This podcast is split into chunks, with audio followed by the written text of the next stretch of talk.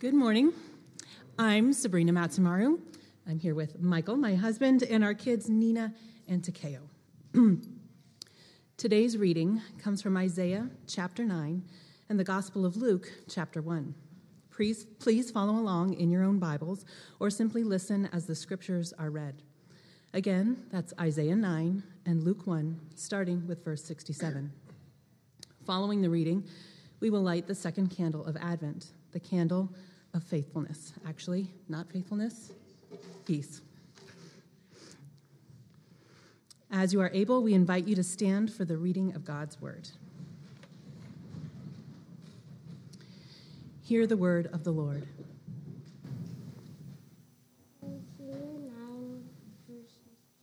The people who walk in darkness will see a great light.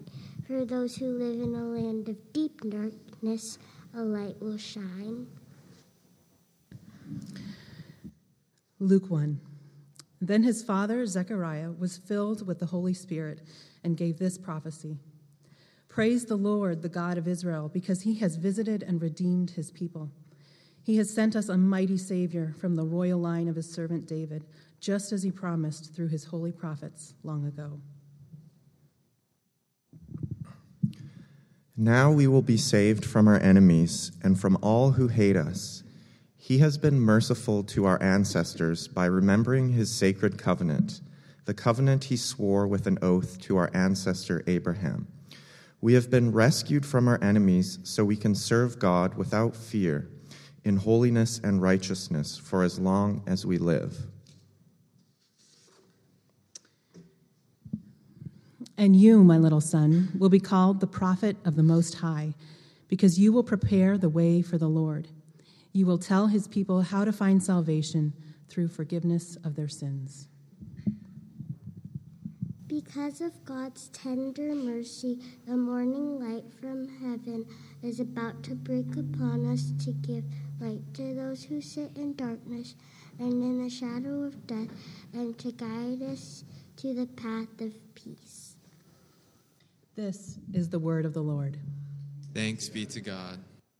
We light the candle of peace.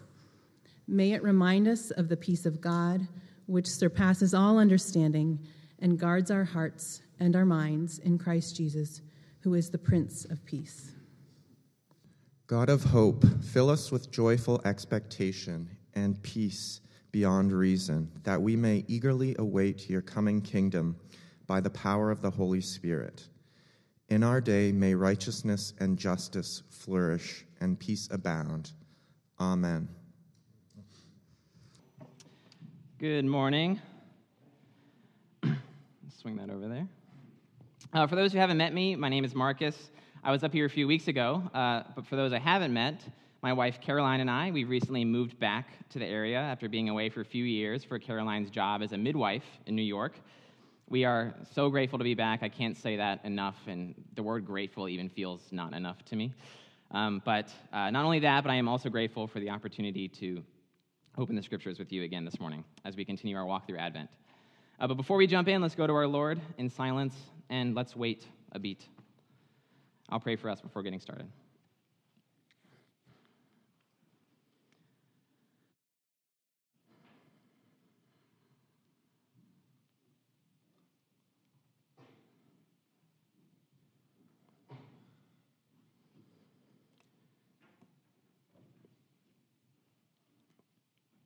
Jesus, we meet you. We meet you. We bring to you all those moments this week that are sitting on us right now. The moments that can distract us or, or cloud us or blind us from seeing you and hearing you. Jesus, we set down any pride we may be carrying and approach the, you this morning in you are worthy of our humility and we invite you to speak to us through the community of Scripture, our ancestors in faith. Meet us, Jesus. In your name we pray. Amen. Well, last week, uh, Pastor Matt walked us through a story in which the angel Gabriel came to a young Jewish woman named Mary to announce Jesus' birth. And in response, Mary had to simply wait. And when it comes to the kind of waiting Mary did, it's easier when there's a companion around. It's easier when there's a nine month established timeline to your waiting. But what if you don't have those things? That was the question on my heart after the sermon last week. What if the weight of waiting becomes too heavy for you? What if you find yourself growing just too tired? The handheld? Okay.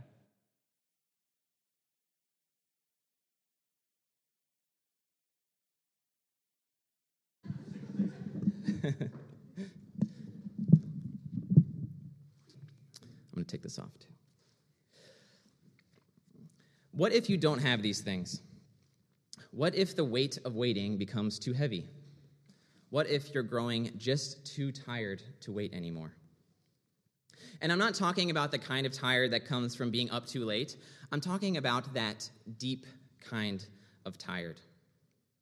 The kind of tired that comes from waiting years and years for a relationship to maybe turn around, waiting for things to lighten up, waiting for things to change, waiting for that certain outcome in that certain situation that may or may not ever come. The kind of tired that lends itself to cynicism and doubt. The kind of tired that causes us to despair. Despair Despair isn't just feeling down or sad about something, despair is the complete loss of hope. It's like a de hope, it's like an unhope almost. It's when our hope unravels, when we accept defeat, it's when we give up. There are areas in my life right now in which I am despairing. Areas in which I've grown tired of waiting for God to move or waiting for God's kingdom to come. There are areas in my life where honestly, I'm so down and out right now that I am just rolling my ideas, anything that even sounds like hope. And when I'm in despair, I don't feel anger or frustration because anger or frustration suggests that I care about it. More often, when I'm despairing, I'm just apathetic. I'm completely numb. Maybe some of us are dabbling with despair right now. At our best, we can fake a smile, we can say the right things, survive another day. Sure, life may knock us around a bit, but we show up, we speak up, we believe that God's kingdom is on its way. But at our worst, we are waiting and waiting and waiting for a change that is just not coming. That certain outcome in that certain situation is just not coming. Eventually, we have to ask why are we even caring about this? It's so easy to stop caring. But as we cease to care, we imagine that God is ceasing to care with us. Despair. You know, I think the Advent season can be especially cruel to us here in New England. You know, supposedly, these are weeks for us to celebrate God's coming in anticipation of God's coming again. It's a season that is filled with Christmas lights, festive carols, glitter, twinkle everywhere. Yet the days are getting shorter. The night is getting darker. We're getting a little heavier. It becomes harder to leave the house. In so many ways, Advent represents an invitation to hope, yet also represents the temptation to despair. A despair that kills hope, unravels hope. It's the kind of despair that Zechariah and Elizabeth felt, the parents of John the Baptist. Zechariah and Elizabeth are the very first two people that we meet in Luke's gospel. They are the rock star power couple. Zechariah is a priest, Elizabeth is also from the priestly line. They know the promises of God inside and out. And this is, not just head knowledge for them, right? We, we read that Zechariah and Elizabeth are righteous in God's eyes. God's promises inform the way that they live and engage. But despite their best efforts, despite all the prayers and hopes that they may have for the future, they are waiting for one thing that may or may not come to them a child. They could not conceive and bear a child. They hoped and prayed and knew God could move, but over time, God didn't move. More time passed. God didn't move. Even more time passed. God didn't move for them. And before long, They started to unravel at the possibility and likelihood that they wouldn't and couldn't be parents. I want to pause here because statistically, if I may, many of us here today know Elizabeth and Zechariah's pain of waiting for a child. The monthly cycle of hope and heartbreak. Each month is a roller coaster of hope and expectation, followed by intense feelings of disappointment, sadness, anger, fear, failure, helplessness, guilt, embarrassment, envy, and perhaps eventually despair. Especially around the holidays and during the looks, the questions, the assumptions, the awkward interactions from friends and family and coworkers who do mean well. Think about almost any gathering that we have. How long does it take before someone makes a well intended but misguided comment in the presence of a couple who are silently struggling through infertility? And this is just considering a couple's world. There's a whole other branch of waiting that's spoken of even less the single person's waiting. The single person who desperately wants a partner, who desperately wants a family, but so far hasn't had the opportunity for a spouse, let alone parenthood. This too is an easy transition into despair. This struggle is real. And it's real for Elizabeth and Zechariah here too. In public, Zechariah and Elizabeth are leading a faith community, a community who is waiting for a Messiah, something or someone that may never come. Meanwhile, in private, behind closed doors, Zechariah and Elizabeth wait for a child, something, someone that may never come. Everybody's waiting for an outcome, and everyone's getting tired of waiting. The kind of tired that lends itself to apathy, doubt, and despair.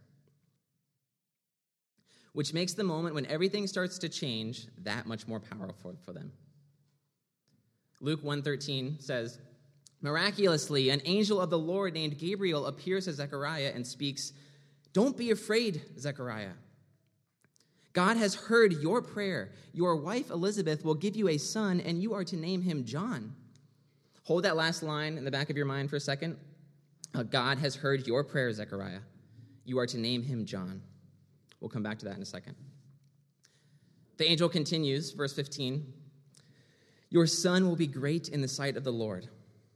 He will be filled with the Holy Spirit even before his birth. He will prepare the people for the coming of the Lord. He will turn the hearts of the fathers to their children, and he will cause those who are rebellious to accept the wisdom of the godly. In other words, God, through Gabriel, is saying to Zechariah, The day of Messiah is coming. Wars will cease, diseases will be no more, families will reconcile, poverty will be gone, creation will be made new, and your child, yes, your child, will be the one that leads the way to that new age. Amazing. Finally, right? Finally. But look how Zechariah responds. How can I be sure this will happen? I'm an old man now, and my wife is well along in years. How can I be sure this will happen? Notice something here. Notice what Zechariah is questioning. He doesn't question that God will fulfill God's promises. He doesn't doubt that this is the beginning of the new age to come. He has no problems with God being the mover of history and the bringer of salvation. Rather, Zechariah is doubting that God cares enough about him to act in his life. He's doubting that God is invested in him enough to overcome his circumstances, their circumstances, he and Elizabeth's. How can I be sure that this will happen? Zechariah knows, he knows, he's righteous in God's eyes. He knows that God can overcome any circumstance, generally speaking, for other people on a, on a corporate level. But on a smaller level, within his marriage, behind closed doors, in private, within his family. He's grown so tired of waiting that he no longer believes that God can care. For Zechariah, hope has unraveled. Unhope, de-hope, despair. How relatable this can be for us.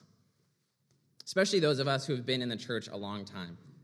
We believe God. We believe that God can save that life, heal that disease, ease their poverty, find them a job, grant them financial security, find them a spouse, bring revival in that country. But me? My life? My sickness, my addiction, my friends, my family, my marriage, my coworkers, my country, my government, my leadership, my soul, my loneliness? God doesn't care. God doesn't care about me enough or my people enough to make that happen. Despair. Look how the angel responds to Zechariah. He doesn't console Zechariah. He doesn't try to convince Zechariah or comfort him. Gabriel's angry here. Verse 19 I am Gabriel. I stand in the very presence of God. It was God who sent me to bring you this good news. But now, since you didn't believe what I said, you will be silent and unable to speak until the child is born. For my words will certainly be fulfilled at the proper time. This is a different kind of angel than what we're used to seeing in Hallmark cards and nativity scenes, right? Like a parent to a child, Gabriel has to put Zechariah in timeout. For the foreseeable future, Zechariah, the priest, is not able to physically speak to anyone, not even his pregnant wife. Zechariah is faithful and righteous in all areas of his life except for this one thing, this one calloused and cynical spot. He has waited and prayed for this one good thing, the desire for a child, but this thing has become so essential to him. And in all that mystery and waiting and questioning, Zechariah is unraveled. He's lost himself. He's lost sight of who God is, so much so that even when an angel of the Lord comes into his room and stands before him, Zechariah still isn't sure that God cares. Gabriel assures Zechariah what will happen, but Zechariah is so deep into despair that he just cannot see the hope that God is trying to drop in his lap. That's what despair does it kills hope. So we would think, as readers, we would think as we continue to read this passage, by the time we get to see this child born nine months later, Zechariah will learn his lesson. We'll think that Zechariah gets his voice back. You would think that, I'm, I'm, picturing this amazing scene, right? The baby is born, and the baby's crying, takes its first breath, and then the camera pans over, and then dad just starts crying, and he, he's talking, and he's crying even harder, and then the Hallmark music goes. but that's not what happened. Over the course of the pregnancy, Zechariah can't talk to his spouse. Elizabeth gives birth to a child Zechariah can't talk to her. Even after labor, while he and his wife stare down at this newborn baby, Zechariah can't talk to her. You know, as I prepared the sermon this past week, there was an instance in which I was picturing these moments happen, and I just started crying at my desk. Zechariah couldn't cry or shout or cheer or even speak with Elizabeth as their child was born. Imagine how heartbreaking that was. We'd think that having the baby would give Zechariah his voice back, but that's not what happens. It's almost as if there's something else going on in Zechariah that needs to be addressed. Eight days go by. Zechariah still can't talk. Zechariah and Elizabeth, we find them again with their respective families at the child's circumcision ceremony a ceremony in which traditionally babies, baby boys, are given their Jewish name. it was common and expected to name firstborn sons after someone in the family. So the family wants to go the traditional route. They want to name the child after the father, almost how we would call a child Zechariah Jr. After all, this child was the pride and joy of this family. They've waited for this child for so long. This child was the family's reward for waiting a debate breaks out. Shockingly, it's Elizabeth that speaks up here. Elizabeth stands up and her voice cuts through the crowd. No, she says. His name is John. Do you see what just happened? Do you see the tension that's built up into this statement?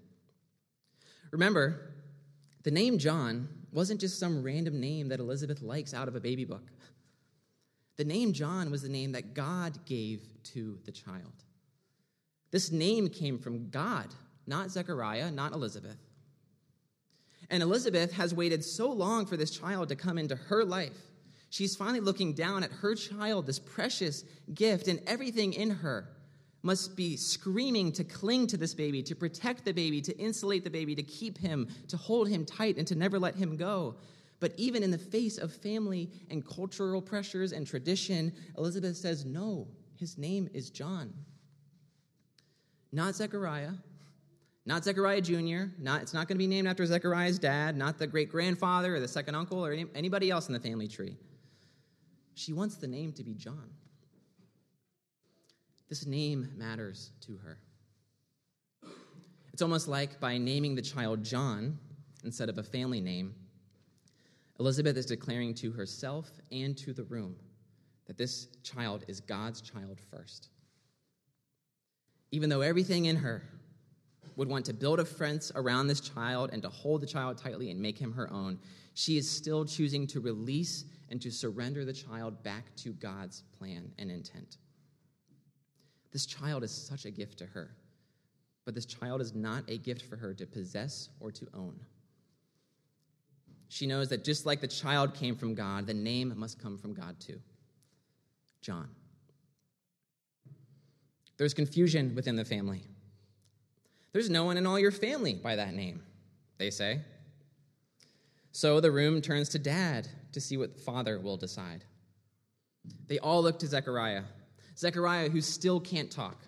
Zechariah, who doubted that God cared nine or ten months ago. Zechariah, who would have been so angry and discouraged that by all those moments that were different with Elizabeth than he had expected. Zechariah motions for a writing tablet. He picks it up and writes, His name is John. And this is the moment. The tension of the story breaks for us in the text. Zechariah gets his voice back, and he gets his voice back when he agrees that the child's name is John. Like Elizabeth before him, Zechariah chooses to surrender the child back to God, a child he desperately waited for so long back to God. This isn't my child, this is God's child. It clicks for Zechariah. This child isn't about him and Elizabeth getting what they finally want. This child is God's child, and it is to be surrendered to God's plan.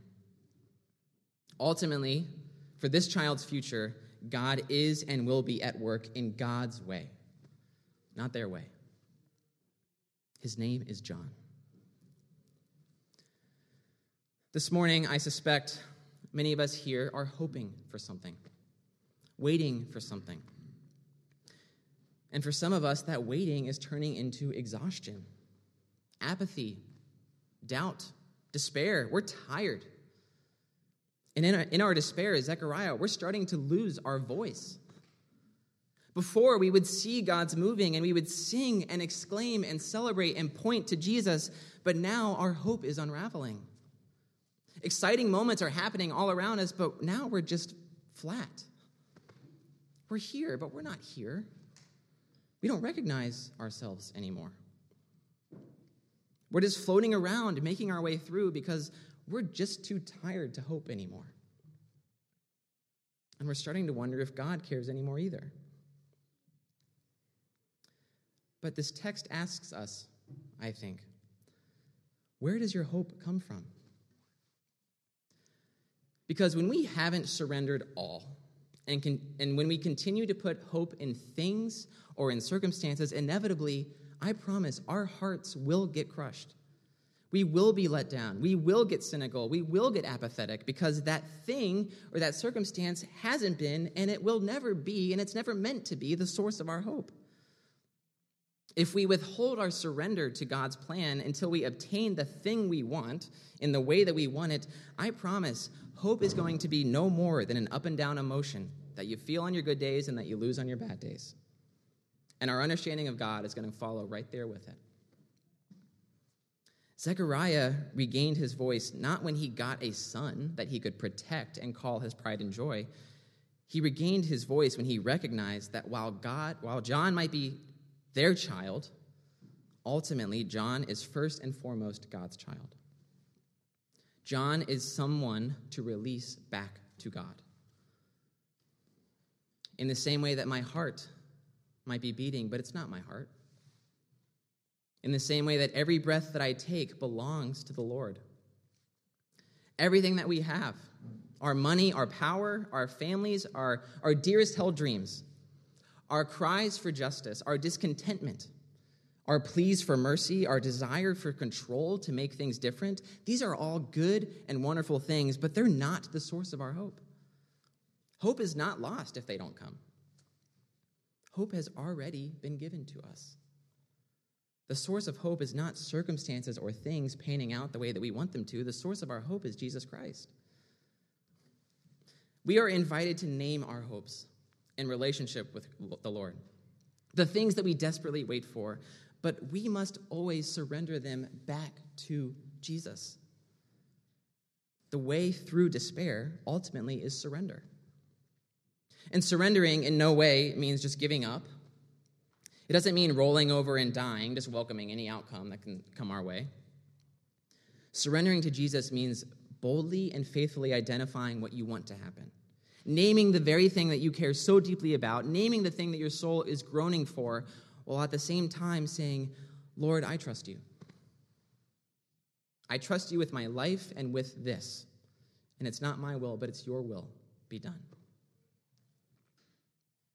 Maybe you're waiting for a dream that isn't coming to be. Maybe it's in finances that aren't coming together.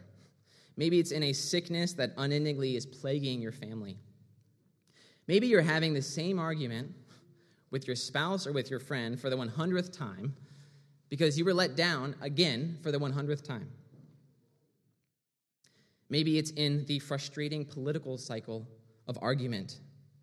Maybe we're getting tired of scrolling past headlines of random death and murder. Maybe we're growing cynical at the always elusive prospect of racial inequality. Maybe our hearts are hardening as we consider what it will take to finally value and affirm women. Maybe you're despairing because you've said the same thing to the same people over and over again, and they aren't listening to you. Maybe you're despairing simply because you're lonely, and you're just tired of feeling lonely. This is where the gospel breaks through. This is where the gospel must break through for us. This is when Advent, as a season, wants to shake us and point us and remind us in the right direction again. The message of Advent is that when we were tempted to despair, we didn't fix our problems by mustering up hope and pushing through or persevering. Hope came to us. Hope came to us when we were broken, when we were in despair, when we wondered if God cared. Hope came to us regardless of what has happened in our lives or what hasn't happened in our lives. And that hope was the child Jesus. The source of hope is Jesus,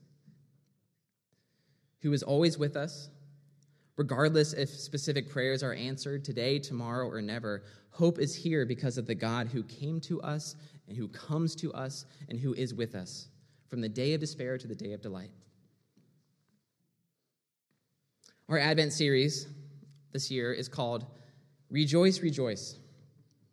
The Savior comes. And each week we're looking at a verse from the song, O Come, O Come, Emmanuel, and seeing where it connects to Scripture. The lyrics that we're looking at this week paint an image of Christ's arrival into our world. A Christ's arrival that pushes away despair and reorients our hope back to Him. O come, thou dayspring, come and cheer our spirits by thine advent here. Disperse the gloomy clouds of night and death's dark shadows put to flight. Rejoice, rejoice. Emmanuel shall come to thee, O Israel. Hear that last part again. Disperse the gloomy clouds of night and death's dark shadows put to flight.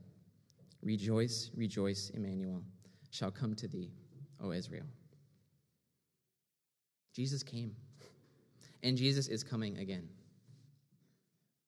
I want to close this morning by quoting Zechariah himself and rereading the passage that Sabrina and Michael read for us this morning. You know, when Zechariah gets his voice back, the first thing that he does is sing a song over his baby boy. A boy who will change everything for Zechariah and Elizabeth, yes, but also change everything for the world. These words did not come easy for Zechariah. He labored for them. He went through the darkness of despair and had his definition of hope shattered in order to be able to sing them. Hear the surrender in his words that he sings over his boy. Hear how he is giving the baby back to God, a baby that he'd be so tempted to protect and insulate and keep from God. Zechariah sings, And you, my little son, will be called the prophet of the Most High because you will prepare the way for the Lord. You will tell his people how to find salvation through forgiveness of their sins. Because of God's God's tender mercy, the morning light from heaven is about to break upon us. To give light to those who sit in darkness and in the shadow of death, and to guide us to the path of peace. That's the message of Advent. That's the gospel. Jesus came, Jesus will come again. In Christ, and only in Christ, our hopes are already right now satisfied with a resounding yes, even if we won't fully realize that yes until the day of new creation. Would you pray with me?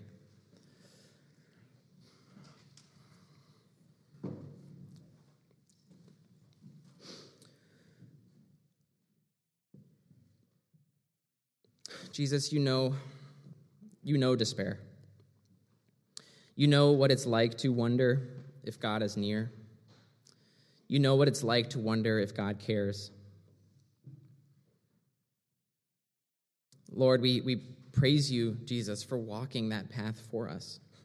We praise the Spirit for partnering with us now, helping to walk that path for us. Lord, you who broke through and gave us hope, we give you the areas of our lives right now the relationships, the jobs, the heartbreak, the things that we're waiting for, all those areas where we feel our hope unraveling. We give you all the arenas of our life in which we're just too tired to care anymore. May this Advent be a season for us in which our hope is repaired and healed, Lord. Breathe new life into us. Bring revival into our souls, Jesus. You are in us, Lord, and, and you must give us hope, pointing us back to the source of true hope, you. Thank you, Lord. Thank you for breaking through and coming. Amen.